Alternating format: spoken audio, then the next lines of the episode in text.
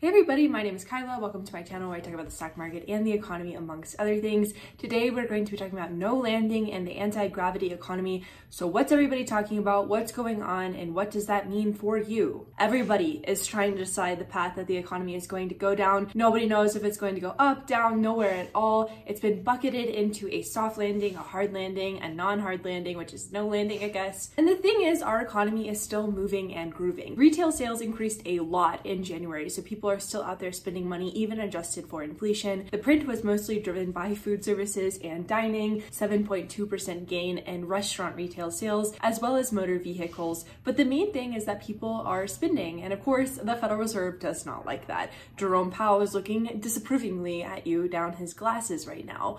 But for inflation, the CPI print and the PPI print today came in kind of hot. Small increase, but an increase nonetheless, with core services continuing to rise. Goods, things that we thought were, you know, solved for, also rose, which is a bummer. This was mostly driven by shelter costs and amongst other things. And the home costs should abate eventually, but homes used to require three to three and a half times the median family income to afford, but now it's more like four and a half times. So there's quite a bit to go. With owner's equivalent rent and the supremely wacky way that we measure that, it just created a lot of pressure. The labor market is still strong. People are looking for cars and homes again. And the worry now is that there's this like new normal of inflation that will just hang out around this four to five percent number. And to note, there's signs that we're not going to do that, but there's also signs that we could hang around that number. Also, is the inflation that we're seeing just residual seasonality? And is inflation just doing its hot thing at the beginning of the year like it always does? The general thing that we have going on right now is an economy that is moving and grooving, but dancing to the wrong tune. It's throwing it down to some hard style EDM mixes when really we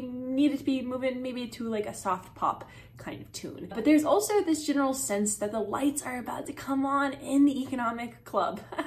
Yikes! Like, can this economy keep on headbanging to nonstop music, or is the Federal Reserve going to have to completely pull a plug on the whole set? Nobody really knows. Of course not. And so this is where it gets into the soft, hard landing, no landing, and that's like, there's this whole narrative about it. And I made this table to kind of summarize what's going on. So if you're podcast listeners, it's a table with three rows and a couple columns. Hard landing, unemployment rises, demand weakens, confidence is down, corporate profits are down, more job cuts, inflation eventually eases, but not in time to like save save the economy, assets are killed, and the Fed tries to ease, but it doesn't work. In soft landing world, unemployment is steady, people are vibing, corporations are vibing, inflation kind of just evaporates, uh, the asset markets are balanced, rates are unchanged or neutralized. And in the no landing scenario, which is what a lot of the banks are pointing to, they say unemployment is steady for now, still recessionary feelings, everybody's a little bit nervous, pull back on spending, inflation fails to fall as quickly as we'd want it to. Nobody freaking knows what's gonna happen to the stock market, who cares? And then also the Federal Reserve continuing to tighten, perhaps with a pause, but they're going to continue on that tightening journey. So right now, everyone thinks that we're in this no landing camp, which equates to everything moving and grooving, but the music stopping sometime in 2024. So it's more about what happens next year versus this year. It's a landing, just kind of pushed out. The proverbial recessionary can pushed a little bit further down the road. And there's a lot of worries about where inflation is coming from. Companies are still absolutely raising prices. I always get comments about this. Uh, yeah, duh. Of course they are. Margins are hanging on by the thread of making things more expensive expensive. These companies have to be profitable. Ben and Jerry's, for example, had sales volume fall by 3.6% because they rose prices by 11%. Revenue was up 9%. Like, ah, come on.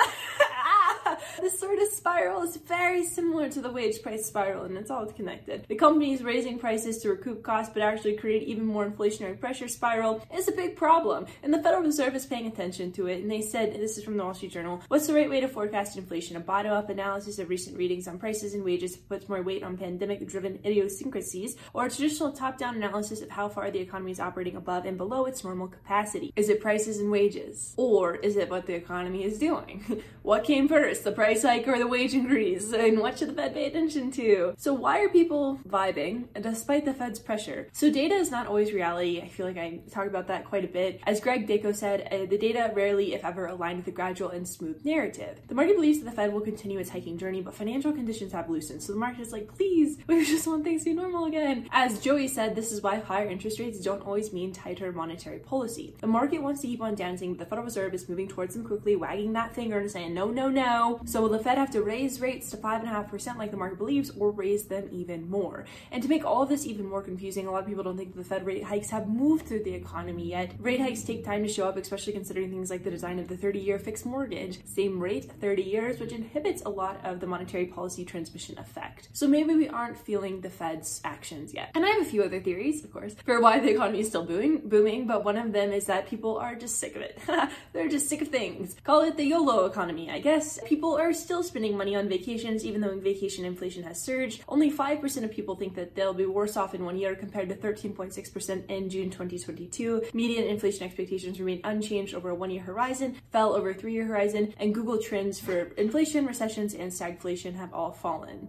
As the University of Michigan survey stated, overall high prices continue to weigh on consumers despite the recent moderation in inflation, and sentiment remains more than 22% below its historical average since 1978. But rising asset values supported gains in sentiment for some parts of the population. This is in line with a vibecession thesis, where I think that consumers have just been pushed to their limit. There's a mass exodus out of California because of how expensive it is to live there, and home prices uh, still go up, right? They're going up in California, which is logical, but wow, like there's a lot of nihilism. It's a lot of like, I'll probably never even see a retirement. I'll never own a home, never achieve what was once achievable for somebody in my same spot 50 years ago. There's, of course, a limit to how much people can spend or will spend, especially in the face of real world constraints like credit card debt and plummeting savings rates. But there's this video from Butterpunk on TikTok that highlights almost the passive consumption and complete overwhelm that we all feel because of what happened over the past couple years. The more correct answer to, you know, why people are spending money is because, you know, credit card debt, they're dipping into savings, but there's something else. Like, there's something really deeply exhausted and tired in a lot of people, I think. And there's this passage in The Little Prince that I think of a lot. Uh, the Little Prince is traveling around trying to find his home. He meets a businessman who is busy with matters of great consequence, which is counting all the stars in the sky, all 500 million of them. And the Little Prince is like, Well, how do you own all these stars? And he's like, I just decided to. But this passage is important. Yes, that is true, said the Little Prince. And what do you do with them? I administer them, replied the businessman. I count them and recount them. It is difficult, but I am a man who is naturally interested in matters of consequence. That means that I write the number of my stars on a little paper, and then I put this paper in a drawer and I lock out the key. And that is all? That is enough, said the businessman. It is entertaining, thought the little prince. It is rather poetic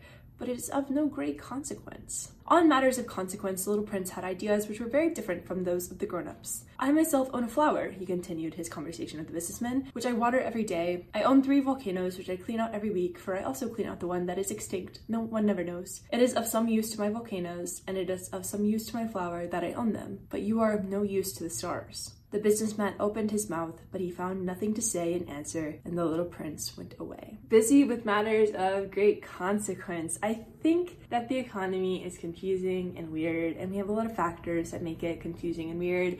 And if somebody is out there telling you they know exactly what's going on, run away from them. There isn't really much to say beyond speculating via probabilistic outcomes, which is good to do. But one thing that drives me nuts, and I'm gonna sneak this into the end of the video, is the placement of profit over people. I hate that. I hate that people, I think one day it can be different. Um, one day, perhaps, you know, but one could argue that prioritizing profit is most not good for people, and, you know, perhaps, I'm not sure. There's another quote that I like. Has the rot spread so far you cannot find value in anything not spoken in numbers? Hope you all are doing okay. I'll talk to you very soon. Thanks so much for hanging out. Go ahead and hit that subscribe button. It super helps. This is also a Substack, a newsletter, everything, everywhere, all the time. Um, and I'll talk to y'all soon.